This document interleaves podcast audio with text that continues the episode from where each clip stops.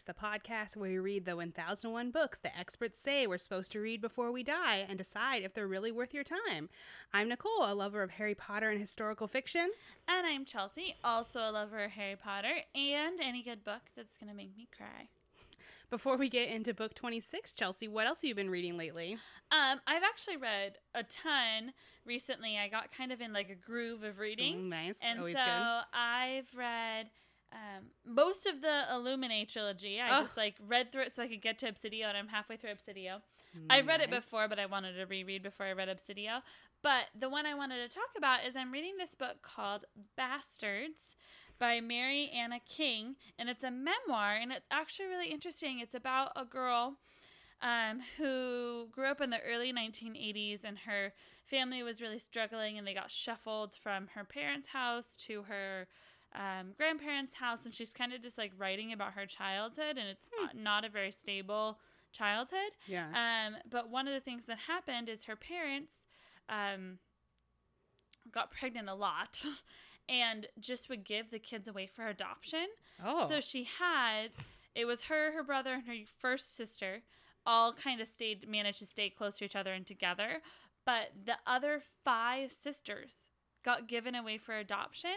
wow. And as she comes into an adulthood, they start to find each other and Oh. become like a sibling group yeah. which is just really interesting. So hmm. it's cool because it's a memoir, so it doesn't feel like it's like it doesn't feel trashy, like it's playing on people's opinions or insights because it's what actually happened to this person.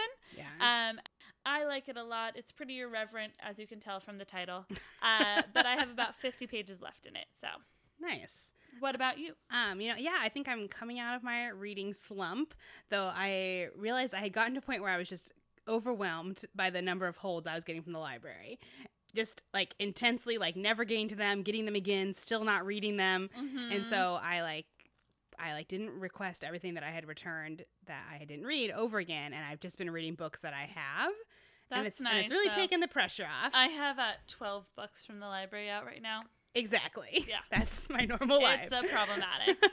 so I and I so I've been reading a book for a book club that's going to be this weekend um, called Last Standing Woman by Winona LaDuke, and that's a book club where we read books about like usually nonfiction books about social issues, but for the Mhm. summer we picked a novel just to like make it easier for summer read.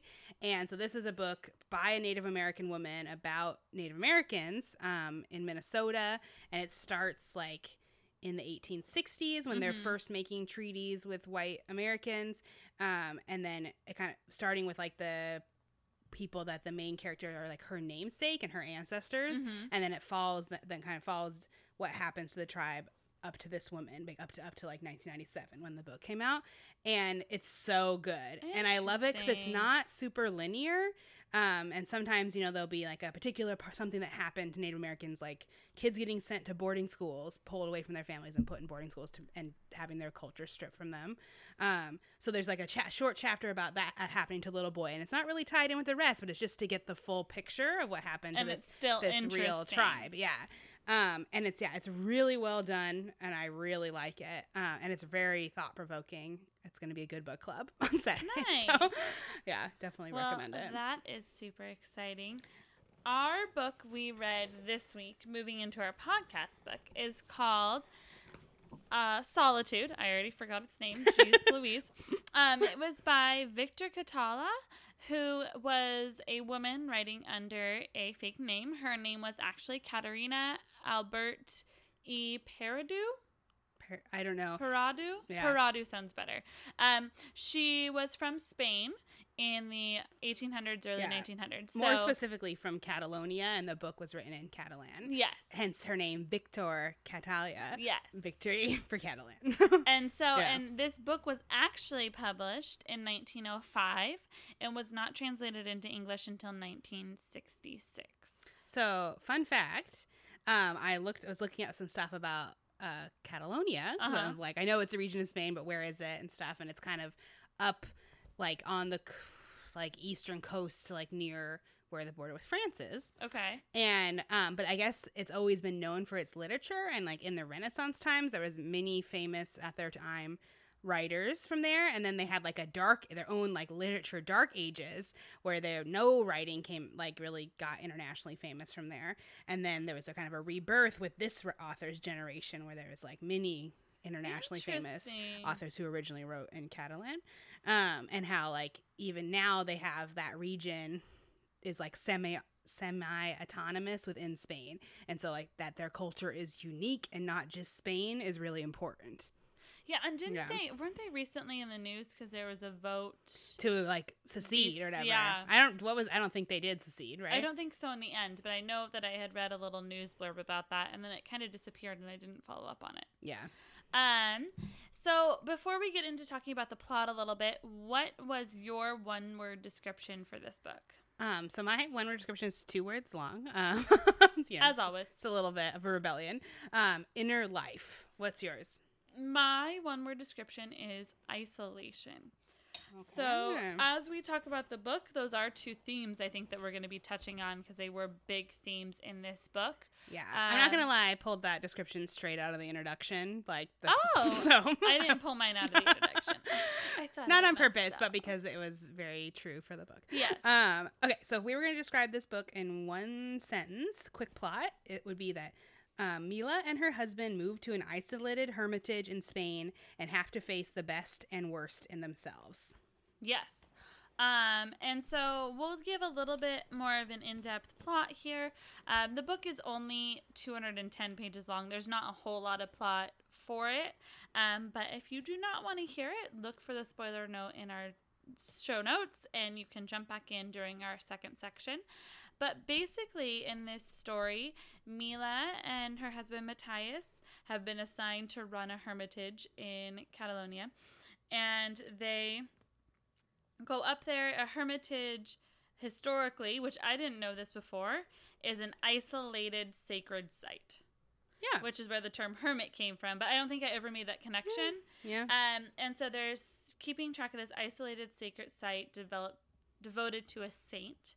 Um, and throughout the course of the novel, Mila befriends a shepherd who is in the area, and her husband, which Mila's befriending the shepherd is for her good and ends up helping her. Uh, her husband's befriending of a character named Anima is ends up being really detrimental and having some catastrophic consequences because Anima ends up killing the shepherd and raping Mila. Yeah. And so over the course of the novel, you kind of get to see these two relationships, which are really the only strong relationship bonds you see, um, and how one is really leading on the husband down a path of like failure and gambling and Yeah. drinking and really terrible things and the other how mila kind of starts to come into her own through this relationship with the shepherd um, and at the end of the novel she leaves her husband right. and strikes out on her own and basically tells him no i don't want you to come with me Yeah. And it's important to note that her relationship with the shepherd is just friendship. yeah Um, and that it's I think it's kind of pivotal actually that it never turns into like a sexual or or even romantic relationship. Um, and it's almost like the shepherd like she wants that, like that would be fulfilling. It would make her feel like she was escaping her bad marriage, Mm-hmm. but he won't do it because he's like dedicated to the memory of his dead wife. And Um, it almost yeah. feels like she wants that because she's so isolated and right, she's not escape getting it's yeah. escapism. And so she can't do that, so she's left to her own like inner resources to Mhm. figure out how she wants to survive the isolation. Um I think that's an important theme. yeah So I feel like I like messed up my own reading of this book because, like we said when we first started the podcast, we never would read introductions ever, either of us, and we've started reading them because some of the books you really need the context. Mhm. And so I read the introduction to this, and it gave away the plot, like the rape, you know. And so then, and so then the whole book, I was just waiting for the rape to be this and huge the thing murder it gave away and the, murder. and they're really like in the last what 15 pages they're at the Mhm. very end and so then the whole time i was like oh like this is the character that rapes her or this is the character that murders this is the one who gets murdered and i and it, like i don't know i didn't see them not knowing their fate and i think it would have been a better read Yeah, i think i mm-hmm. would have gotten understood it better if i had read it without knowing where fate and so now i feel like new rule is i'm going to read the introduction i'm going to read it but i'm not going to read it until after i finish the book Yeah. Because I hate it when they, they shouldn't give away the plot. It should be like a historical context, but no plot. Well, and that's so frustrating because not all of them have given away the plot. Yeah. And yeah. some of them have just given context to the plot, but this one gave away that. And so then, as I was reading, I was like, when is this going to happen? When is this going Right. to happen? And it made me feel like the rape and the murder were supposed to be the most important parts of this novel, which I don't actually feel like they right. were. I don't think that they were. The, all, the introduction also said, which made me think, oh, this is going to be good about how it's about a uh, in-depth study of a woman's inner life. Hence the one-word Mm-hmm. description. Um, and and that it's kind of unique for its time, and for, like that, there would be a book about a woman's inner life, unconnected to the, her relationships to men in her life, and it de- and it, that definitely happens. Like Yes. where, and I think that is rare in literature, particularly from this old, like a 100 over a hundred years old. Um, so so I was like, oh, that that's good. But yeah, I was so focused on those events that I feel like I I feel like that the events weren't the point. The No. events only helped her kickstart what her inner self had already decided. You know, was well, which was to and leave. too, I thought it was interesting because in the novel, she comes up and her husband and her are climbing the mountain to this hermitage, and she's too weak to make it up because she's too full of fear and too scared of um, this journey that they're on, and she doesn't trust him, which he's kind of a terrible person, so that's okay. But um, and throughout it, like she's talking with the shepherd and she's in the open air and she's around this little farm boy who also is coming up to visit them and she just starts to discover herself and then there's a mm-hmm. setback where her husband starts to leave her and gamble and she manages to with the help of these other characters pull herself back out again Yeah, she like gets depressed and then she like comes out. and then there's where she's her friend the shepherd is murdered and then she is raped and that time she has to pull herself up all on her own without her friends. And yeah. so, ooh, that's good. I good. thought it was a really cool story arc, but I did not feel like the rape and the murder were the catalyst for the story. I felt like they were the end of the story. I know. It you know what I mean? Yeah. Like Yeah. It almost makes you feel like the introduction that made those the pivotal events in her life was written by a man because it, you know that like the pivot Yeah. because still if you read it that way the pivotal event in her lives are things that men do to her and around her Rather versus the than- pivotal event being her finding herself and finding like inner strength yeah. Yeah. And so I that was disappointing. I wish I hadn't have read I wish an, I wish the introduction either had not been focused on that or I hadn't have read it. yeah because it definitely it made it so that it was harder for me to find what I thought the real meaning of the book was because I was searching for this other thing that wasn't really there. Exactly. Though I will give this book's bonus points for I feel like having a pretty realistic description of depression. Mm-hmm. Um, in a long time before we probably ever use the word we clinically the way we do now, right? Yeah. Um, but I think it's like pretty realistic, how, like what happens, you know, and um, in her life, and how like how it affects her routine and her emotional state. And so I think that was surprising. I And I thought it was interesting too. It did a good job of relaying how you don't just magically one day come out of that and you're fine forever. That Yeah. it's very cyclical and you still have to be able to Yes. use your own skill set to find your yeah, way have your have your tools. Yeah. yeah so i Um, thought that i thought that was really good um i liked so th- there was just some like beautiful scenery description in this book Mm-hmm. but it's short. It's not really it's not heavy handed it's not lord of the rings with long pages and pages of description but it still really captured the beauty of these mountains and and how like being in nature like helps your soul. Like i think it really captured that really well and it made you could tell that the author was really proud of where she came from Yeah. you know? And you know, I don't know why I made this connection or why it made me think of this. Have you ever read Pilgrim's Progress? no Oh, maybe that's the wrong book. There's another book that has faith in it and also ties that in with um, descriptions of scenery.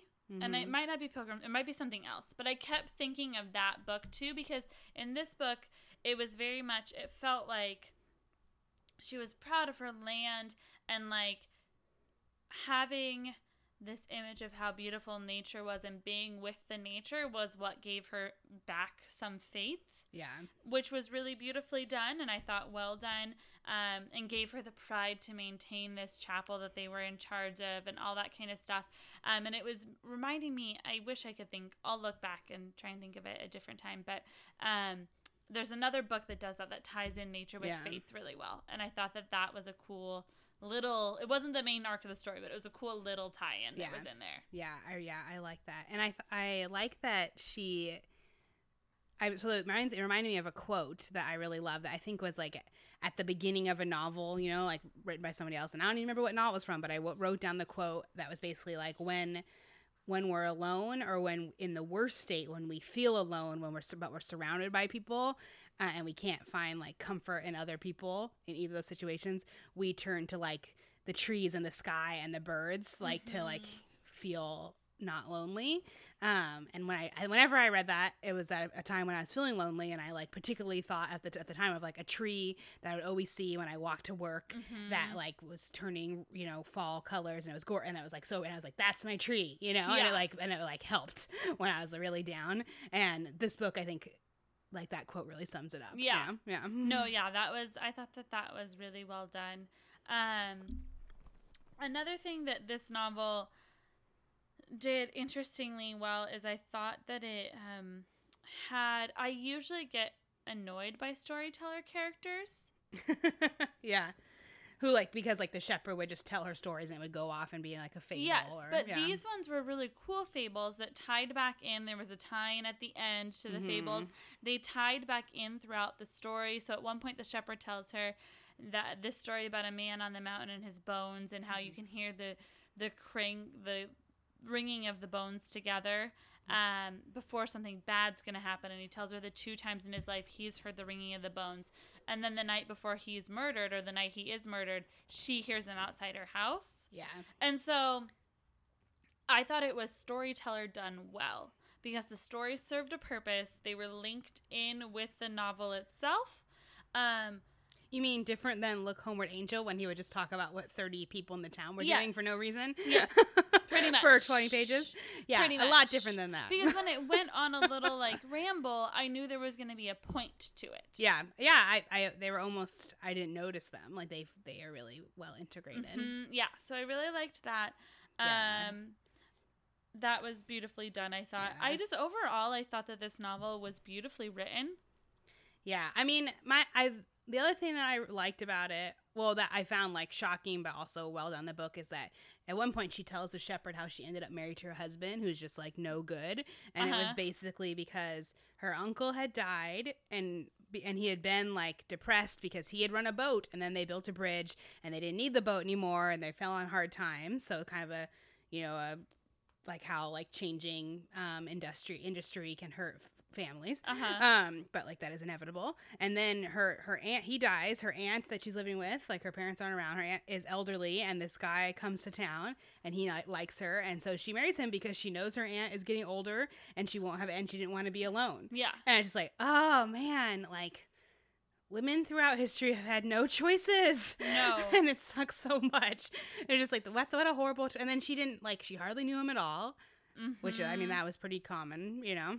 Yeah. No. And and then he turned out to be total scum, and then she's just trapped. Like, yeah, and everything awful. he does reflects on her, which was that was well written in this novel too. Yeah. The townspeople turned against her and hated her, um, because of things her husband has done. There was also some like quote unquote like slut shaming going on like they thought she was having an intimate relationship with the shepherd when she wasn't um but on top of that they applied her husband's sins to Right. her Right. and she doesn't Um, even like him. Like, but she's still she doesn't like that. him. He's not there. It doesn't sound like they have any sort of intimate relationship because there's alludings to how she has no intimacy in her life at all. Right, and that she wants to have children and she can't And have she any. can't. Yeah. Mhm. Um, and it doesn't seem like it's a medical thing. It more seems like it's a husband thing. Um, Yeah. And Mhm. so that I just thought I thought this book was really well written for its time. Yeah, I think you know talking about it, it's making me like it more than when I was reading it. I feel like when I was actually reading it, I wasn't, I wasn't like that engaged. You know, Mhm. I it was just kind of, it was kind of slow, and I read it and it was fine. But I was, but this is like, oh yeah, look, look at this arc. This is really great. You Yeah. know, like, but um, my original reading experience was kind of dry. Yeah, I don't think it was. It definitely took me the full week, even though it's 200 pages. Like I just read it in like chapter long bursts. Yeah. But I never. Here's something I'm learning with our novels. I never was like, I don't want to pick that book up. Yeah. I didn't feel that with this. Like I was going to be Mm. mildly engaged. I was going to read 15 20 pages. I would Yeah. it would the story would move on a little bit and then I'd move on with my day. Um I didn't it didn't put me in a reading slump. It didn't make me not want to read things. I didn't have to bribe myself by reading other books around it. Um That's true. And so That's funny. I feel like I this did make me not read other stuff, or I just like wasn't into reading. But it could have been for other life reasons. Um, but then there's other books that I have liked and put on the list that I have had to bribe myself to read, like Hadrian, the Oh, seventh. yeah. That was like I liked that book in the end, but I would like alternate because it was so dense. Um, and this book I didn't have to do that, but I also like am not as stoked about it as I was about Hadrian. Though it is really nice. To, this is like we've read a ton of books for the podcast about a man's inner life, and they're always all wish fulfillment Mhm. and we always think they're stupid. If they're not funny, then they're stupid, you know. And but this is more about a woman's inner life, and that is refreshing. Well, and I thought it was um it was nice because the ending wasn't an ending because I think oftentimes in novels about a woman um coming of age and rape and all that kind of stuff, it's she suddenly is so happy and everything is perfect and she's worked through all her pain. Um I like that Mm. this novel she found the strength to leave her husband Yeah, and she just left. in and that was where it 1905, ends. in 1905, and you know life's not going to be easy for her after that. yeah, yeah, but it just ends because that was what she needed to do and that was what was going to Mm. need to happen. Yeah, that's good. Yeah, I really like So, that. So, I, again, I mean, I didn't think this was. I didn't think this was an amazing book. It's not anywhere, but it's a solid three stars for me. Yeah, I can I can agree with that, and I think it's it's it. Is, I think it is unique for its era that how she does choose independence, and that's the right choice. Mhm. Because I've said on podcasts before about how I feel like I've outgrown coming of age stories, and this isn't really a coming of age story because she's already an adult woman, but um, but it does have a sexual assault in it. And the reason I don't like especially female coming of age stories because there's always it always is like the catalyst is a sexual assault, and that is shitty. Um, and it, I mean, it is sadly true often, but it's not good. It's not like the only thing that can make a woman like change her life, you know. Um, that doesn't give her any agency. And then this book, she uses it to like take all of her agency, you know. Mhm. And um, and so even though when I read the introduction, I was like, oh no, it's going to be exactly the kind of books I just said that I hated on the last episode. Yeah. I, I didn't get that feeling um, because she does take she she doesn't lose she only she only uses to shed lose things that she wants to lose Yeah. not something she wants to keep Yeah, and I and I also I think it did something that at the time wasn't super um common like she there's another there's a village man who likes her and falls for her and she is able to say no to him the farmer's son mm-hmm. um, and then also, uh, there's, I'm trying to think, how am I trying to say this? Like, I guess I'm just adding to your point. I feel like she had the agency in this story to control her life. Yeah and that almost that alone makes me want to put it on the list you know even if my original reading experience was somewhat dry i feel like a woman with agency Mhm. written by a woman, you know, like we haven't seen a lot of books like that, you know, where um and it's refreshing and I feel like it's much more common in modern literature, Mhm. current books, but I haven't read a book from 1905 that really has that. Yeah, and I don't know. I don't know if this is. Why don't we say whether we're gonna put on the list, and then we can keep talking about it. oh man, I still feel torn. Okay, let me add one more point. Add your then, point, I yeah, think I've already. continue. I think I have made my decision. Okay. Um, I'm ready. So, I don't know if this is a book I'm going to keep thinking about, Yeah, but exactly. I do know that I think that it's important that a book was written in 1905 where a woman was in control of her actions. And if she wasn't in control at the beginning, she gained that control by the end Yeah. and had the ability to leave a Yeah. situation that wasn't healthy. And I think writing about that, do, even now, doesn't happen as often as it needs to happen. That's true. I think that oftentimes in novels, a woman might be in a situation where she should leave, but she stays because she's going to save him. Or she doesn't have the resources to leave. And so then, rather, which or she just is- immediately latches onto a new man. Yes. and she's not by, ever by herself. Yeah, And the the resources thing, there's no shame if you cannot escape a situation feeling trapped. There's no shame in Yeah. that ever. But I don't think that that's a story we should be telling in novels where we're not even like giving options for women to try and get out. You know what I mean? right. And so, um, I just, I feel like this book was ahead of its time Yeah, for saying that. Yeah. Um, and the fact that she was able to say that and that she was able to publish this, I also think it's ironic that she published this, published this under a man's name and men were reading this thinking written by a Yeah. man and Yeah. reading really feminist ideas. Yeah. Like subtle feminist ideas, not feminism the way we'd see it today, but like subtle beginning Right. Yeah. of feminist ideas. Um, I think there's some irony in there, which I really like. So Yeah, and I feel like based on what you're saying, you know, it's like, oh, I want their, you know, now I want women to be able, when the women who to be reading stories like you always you read to kind of like to see other lives that you aren't yours and to like be able to tell your own story to yourself and so you want there to be able to read stories that reflect your experience Mhm. and so you want there to be books for women that are in abusive situations or bad situations where the women can leave successfully yes, and like be independent. You want that to exist. And this like can if you got this your hands on this book in 1905 as a woman in a situation like this, it would have been pretty revolutionary, Yeah, I think, you know. because nobody was Um, saying you could escape. Yeah. And I don't know about you, but when I when I was a kid, my mom was oh like it was really drilled into me that like a woman like even when you're married or in a long-term relationship you should always have some money separate so that you can leave if you need to leave you should always have the ability to get out if it becomes unsafe for you and um and that it's always okay to leave you know I Uh, actually was really drilled This is me. a side note.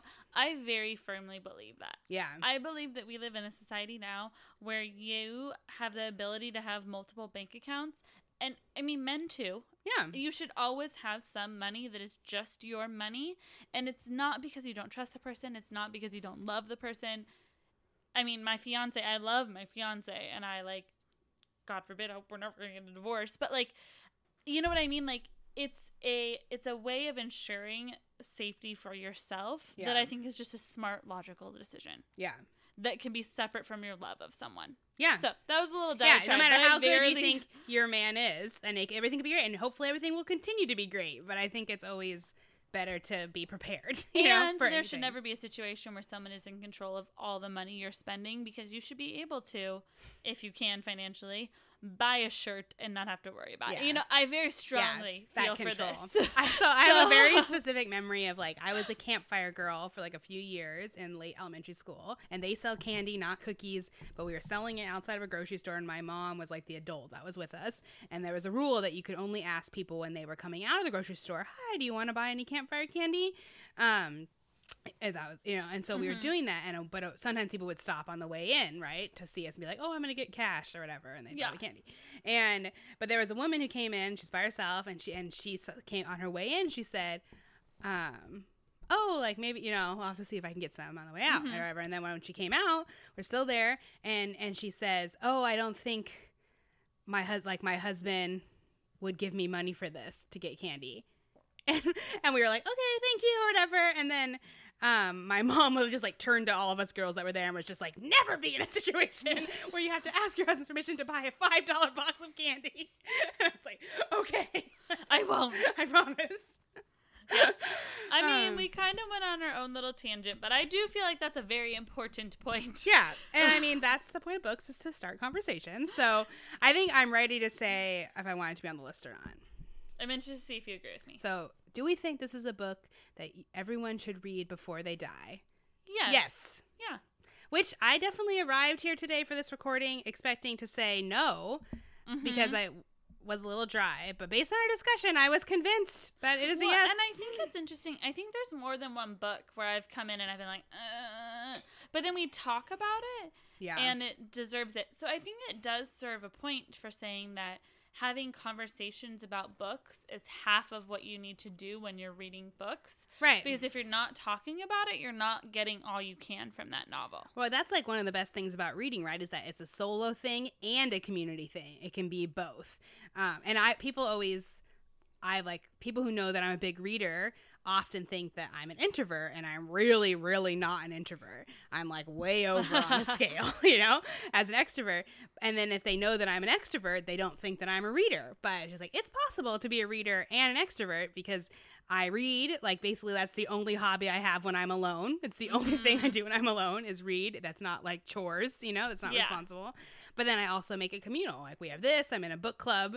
I talk with my mom about books, you know, like we talk about books outside of this. Like I it's communal. I, I read Mm. reviews and things on books that I've Uh-huh. read or critiques of books I've read. Even before the podcast, I did a lot Yeah. of that. And so, yeah, I think that it's it's very important if you're reading to also be engaging, even if it's just online, in some sort of critical discussion or some sort of or reading critical discussion. Yeah, or even if you're just at- reading the Wikipedia articles like we do all the time during this podcast. yeah, or um, reading people's opinions on Goodreads. I love doing that after I've read a book. yeah. Because sometimes they'll say things and I'm like, oh, I didn't think of that. Yeah. So I think this should be on the list. I'm interested to see if it holds the test of time for all 1,000. Um, and if That's I true, think about it, but I just think that seeing a woman leave a situation that wasn't healthy for her and seeing her deal with depression through its ups and downs in the 1900s was so ahead of its time that I think it's very important. Yes. Um, I was going to share my favorite quote from this book that Oh, kind of good. sums up what we were talking about um, before we go on. So let's see. Uh, Mila no longer recalled her marriage, nor her did her troubling memories disturb her peaceful recovery. And since the morrow would bring another tale, and still another day after that, for the shepherd's majestic flow of words seemed inexhaustible as the sea, Mila finally lost sight of her own stunted life as a simple human being and entered the mountain's fantastic realm. Spellbound by her friend's prodigious imagination, she watched the narrow confines grow until they encompassed entire worlds full of visions, dreams, and fabulous monsters. From every rock, field, and branch, a legend sprouted, and her sense of wonder blossomed into a new and higher awareness. At the same time, she felt an extraordinary devotion to that little man whose ingenuity and kindness had lifted her to such heights. So I just love that because it's about how Yeah. storytelling takes us beyond our basic everyday lives and helps us connect both with nature and with other people. I which like just like that books. too. Books are so I great. like that a lot. yeah. Yeah, I So yeah. I enjoyed this. yeah. So hey, we haven't put one on the list in a few books. I feel like, or we've had a split decision. Yeah. So I mean, we very it's a light. did not put yeah. Look Homeward, Angel on the list. no, and then I think the two before that we were, split. Yeah. Opposite. Yeah. It's um. Yay. It's pretty exciting. Yeah, I am curious to see if like when we review this when we've read 80 books or 100 books if I'm still like, "Oh yeah, I keep that on there," you know. But Yeah. so far so good. Yeah, I liked it a lot. I mean, liked it in that I liked what I got to talk about with it. Reading it was just like, I'm reading this. Yeah. Yeah. Um, Um. All right, for our second section today, we thought we'd play on that idea of solitude and describe to each other what our perfect day would be if we were all by ourselves all day long. Okay. Um should we just do that like one at a time or back and know, forth like morning and then afternoon? Yeah. Okay, yeah, Okay. yeah. Okay. So What time um, would you get up? late. I would definitely sleep in and wake up with importantly wake up without an alarm clock, whatever time that would be. Just sleep until I woke up in a quiet house that wasn't too hot. It's been the summer and it's been freaking hot in my bedroom. um And I'm sorry, but if you're listening and you're not from Washington and you think we're whining, think about the fact that it's been like in the 90s and no one here has AC. So you go to work and there's no AC and you get um, home. I have work at my AC. I don't have AC at my work. I work at, I have, I have get work at my AC. I have AC at my work. you get home and there's no AC and you're just sitting There was an article in 90 degree heat. in the paper that Seattle, where we live, is the least air conditioned city in America. Only like 35% of households are air conditioned, and the next lowest city is like 65%. It's So, crazy. I would So- just like to say we're not really actually Yes. whining. It is it sucks when it's Yeah, hot it's a short season that it's hot here, but we and therefore we do not prepare for it. And I love the summer. I like it when it's hot, but sleeping wise, it does suck. So I'd sleep in. I'd wake up without an alarm clock, um, and then when I woke up, I would um, have like a cup of coffee and a book, like on, outside, you know, like on a balcony or a deck or something, um, and like not have to get showered right away or Mhm. whatever. Like be really like chill. Um, until late morning. What about you? I would. My favorite thing. It's funny because I would like it to be chilly in my version, like fall chilly. Okay, sure. So I usually, even if I'm sleeping in without an alarm clock, wake up by 8 a.m. So I would get up and I would lay in bed under my blankets because my favorite thing about fall and spring is how the air outside your bed is cold, but your blankets are warm. and I would read for like 45 minutes and then I'd get out of bed and I'd get a giant mug of coffee, like two Keurig pumps full of coffee, and I would go back to bed because again, it's cold outside your bed, but it's warm inside of it. Um, and I would read in bed for like another hour and a half. I'm gonna be honest. yeah, yeah, till late morning. Yes. till late morning. Um, and then actually, I'd probably read in bed till lunch if yeah, it was my I mean that's day. that's what I mean. Let's, Yeah. let's- So let's until lunch, I'd probably just lay in bed with my coffee, maybe some toast with like, if I had my perfect breakfast, it'd be a, uh, what would it be? Eggs Benedict. Oh, mm, delivered to my door, seamless style. yeah, And I'd read in bed and eat my breakfast and drink my coffee until noon. that's good. Yeah, yeah. I think yeah, I would definitely yeah read outside until noon, and then I yeah I, I like that. I feel like I'd want for breakfast I would want like pancakes, but I not that I made them. That somebody Yeah. else made them and I ate them. And then in the afternoon, um, I think I'd want to go for a walk somewhere where there was water. hmm Um, probably listen to an audiobook. you know, because We're really the on only brand. thing I like to do when I'm alone is read. Um, and like take a walk on the water, and then like in the late afternoon, maybe stop somewhere for like a fancy cocktail. You know? Yeah, Yeah, cocktails are going to come into mind too. yeah. So I feel like it's noon and I've read all m- morning. I would probably want to fall, fall style. It'd be pretty outside. So I'd transition myself outside. Um, and I would get to sit out on the deck and read some more. I'd maybe bring my cats who have leashes out there with me. Don't judge. They're really sweet. They like their leashes. I Um, didn't know that. and read some more out on the deck. And then I feel like I would want um, lunch delivered to me as well. Uh, because this is my perfect day and I'm not talking to anyone. And I'm an introvert, so this sounds great. yeah. Uh, and then I would want like margaritas and tacos. Ooh, nice. Margaritas and tacos delivered to me. yeah. And I would definitely end the day. What would I do to end the day? On a perfect day. Well, Well, I'd take a bubble yeah. bath. oh, that's good. Nice. Then I'd end the day with a bubble bath. And I'd have to transition to wine, but it's a perfect day, so I wouldn't get a hangover from the tequila to wine Absolutely. transition. uh, and read there, and then go to bed by like nine thirty. Okay, so yeah, I'd have the fancy cocktail at a place, and then I would go home. Um, and I feel so. True confessions is that I don't like to spend entire days alone. It often makes me sad. Um, and so usually I do like a bunch of chores and stuff. That is, and then and so I don't have all downtime. perfect. But this is a day, and therefore I don't even have chores in my life. That's not even a thing. I have servants, obviously. uh, and so I would have the fancy cocktail, but then I think I would want to make myself like a elaborate meal that I, something I normally wouldn't cook. You know, like try out something Mm. new. Um, and that takes a long time, you know, and because that's what I like doing that. That would be fun. Um, and then and then probably in the evening, I would like watch like something really um, nostalgic and comforting on Netflix and drink like an entire bottle of champagne. yeah, no hangovers. Yeah. Oh, I also want to add it back in my morning. I want to have mimosas Oh yeah. because that was a huge oversight. mimosas with my coffee. Coffee then mimosas. yeah, coffee then yes. mimosas. Yeah. Yes. Um, so I think that would be my, but ideally my true favorite day alone would be all the afternoon stuff and then seeing people in the evening Oh. in real life. See, ideally, like real life would happen. I like to do where I get to be lazy in the morning and then I do like two or three hours of chores. yes, exactly. And then you get to be lazy in the afternoon, but you still feel productive because you did like two or three hours of Yeah. productiveness. But in this magical world where I don't have to do that Right. for one day, I would do that. I don't know what I'd do if it was more than one day, though. Honestly, more than one day without anything to do or being alone, I get anxious.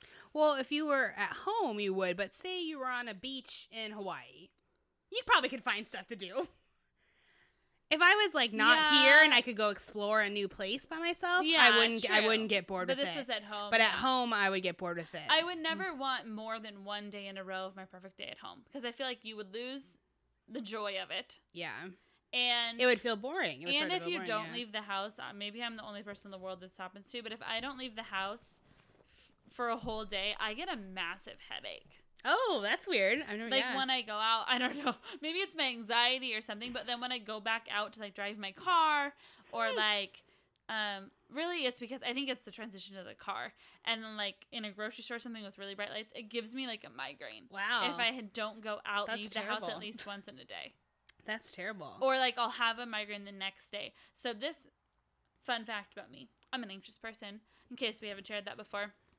This really feeds into my anxiety. So like if you're sick and you have to be home for multiple days, oh. that day I go back to work, I feel like death because I have a headache. Oh, that's I'm leaving awful. the house. You're starting to feel not sick and then you get a headache. That sucks. I just thought that you'd agree with me that that's something that happens to everyone. So, you know.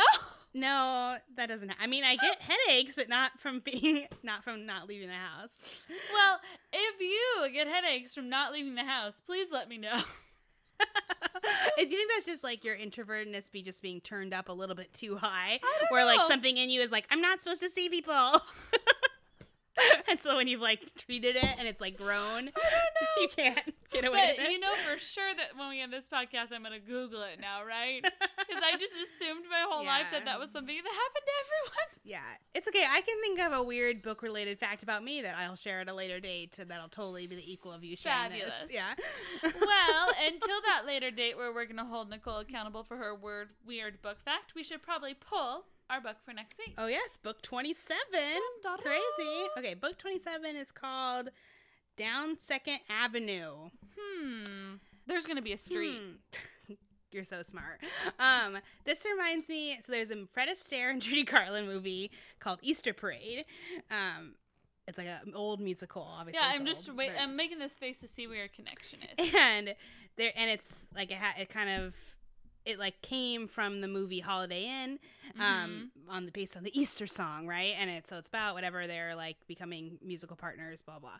But they're the song is in it about being in Manhattan's Easter parade, you know that like famous Uh-huh. song. And so there's a lot of there's like two scenes, like two year, one year, like count full calendar year, Yeah. um, of like p- women in their beautiful clothes and hats and stuff walking in the Easter parade um, down like Fifth Avenue. So Uh-huh. that's why I think about down this down that. Oh, avenue in this book. down. I'm not saying it's not a long loop, but it's real. I mean, that's so my down mind went. Second Avenue. I wonder Gonna be what city that makes me. Think yeah, it's gonna it's like gonna be in a city. yeah, What continent do you think this book is from? a European. I know. I would have guessed like American. I, I feel like it's not great that I just associate not other places have well, cities, in the UK but there were avenues and stuff though too. I just feel like European. yeah. But I mean, I it's like there why. aren't cities in Africa or Asia or I South don't know. I, America. I guess I'm thinking the naming convention of saying the word avenue, but I guess any country could have a word that means. well, yeah. avenue. Plus, like colonialism. You and it's also translated, so they could have translated whatever the word was to avenue. to avenue, and it could have been something like a word that we don't have in English. Uh, There's that. Spoiler alert, the cat just rolled off of the couch accidentally while passed out asleep. So that was great. Yeah, Uh, sometimes when we pause in mid sentence, it's because we're watching Chelsea's cats do something really crazy. They're just they're just their own special treasure. Yeah. Pig is a hot mess at all times. Um so on that funny note of hot mess cats, let's uh See you next time. Oh, let's tell you about our social, social media. media. So you can find us um, on Twitter, Facebook, and Instagram at 1001 Books Pod or on Litsy at 1001 Books Podcast. And you can email us at 1001bookspodcast at gmail.com. Speaking of our perfect day, on Litsy, there'll often be these things that are like read 24 and 48, and then like people will try to read 24 hours and 48 hours. And that might be part of my perfect day. I find that very intimidating because you just could have nothing else going on for the whole weekend. Like nothing. I one day in my life want to read a thousand pages in one day. in one day? I don't know what the most I've ever read in one day is. I haven't done it. I want to do it. I've definitely read like a 400 page book in like one sitting. Well, like That's I probably the like most, If you read like a YA book, like a 500 page Well, it'd be like book, a bunch of YA books. be Probably. like two 500 page ones. two or three. Three. I mean, not many YA books are 500 pages. I might pad it with a children's book. You're just like, I read 40 children's books. I read all the Magic Treehouse books, a thousand pages. that would be a fun little challenge. So we could have a little weekend away and we could podcast about it. Yes, mini sewed, mini sewed. Yeah. I like Um, but I guess until we talk to you next time. Happy reading.